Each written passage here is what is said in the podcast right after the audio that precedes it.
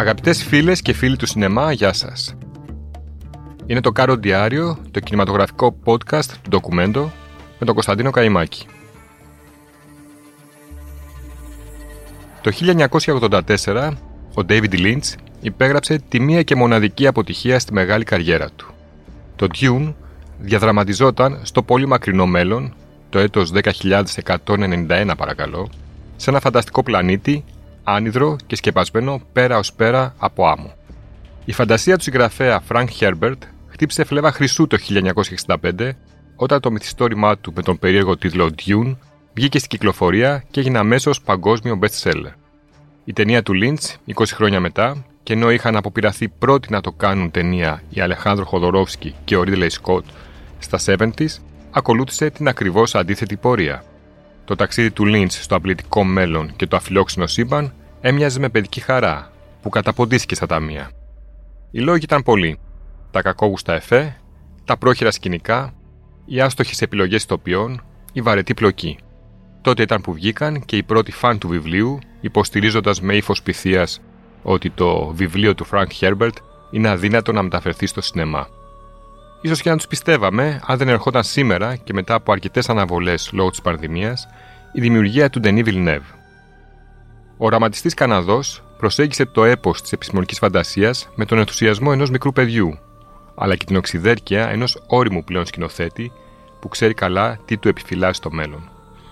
Η εμπειρία του Arrival και κυρίως του νέου Blade Runner εξαγειρώνεται εδώ ακριβώς.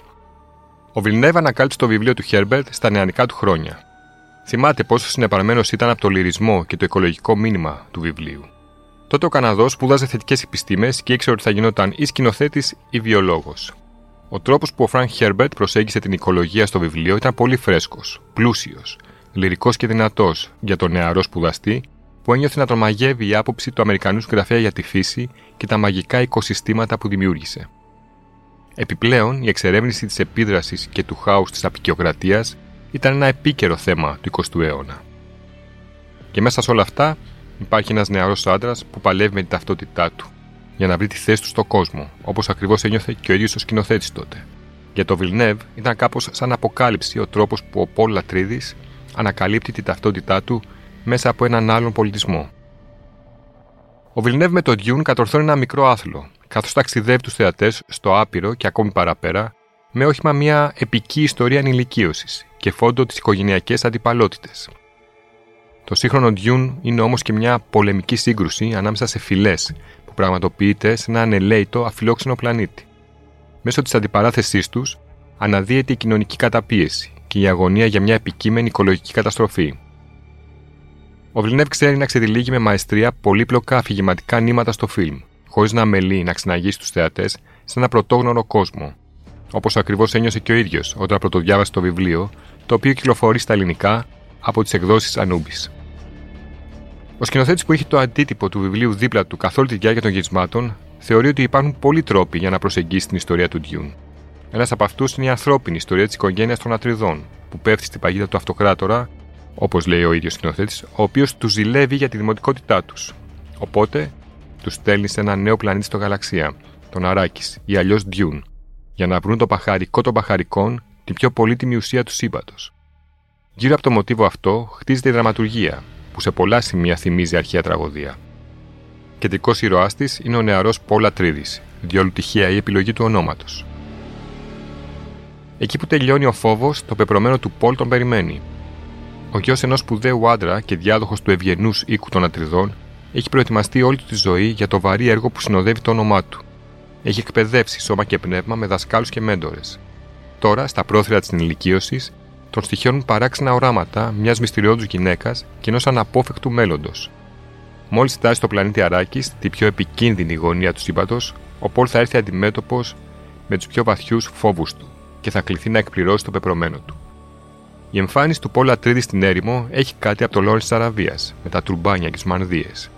Όσον αφορά το πλανήτη, ο Αράκης είναι ένας έρημος τόπος, με ατέλειωτους ορίζοντες και απόκοσμη ομορφιά.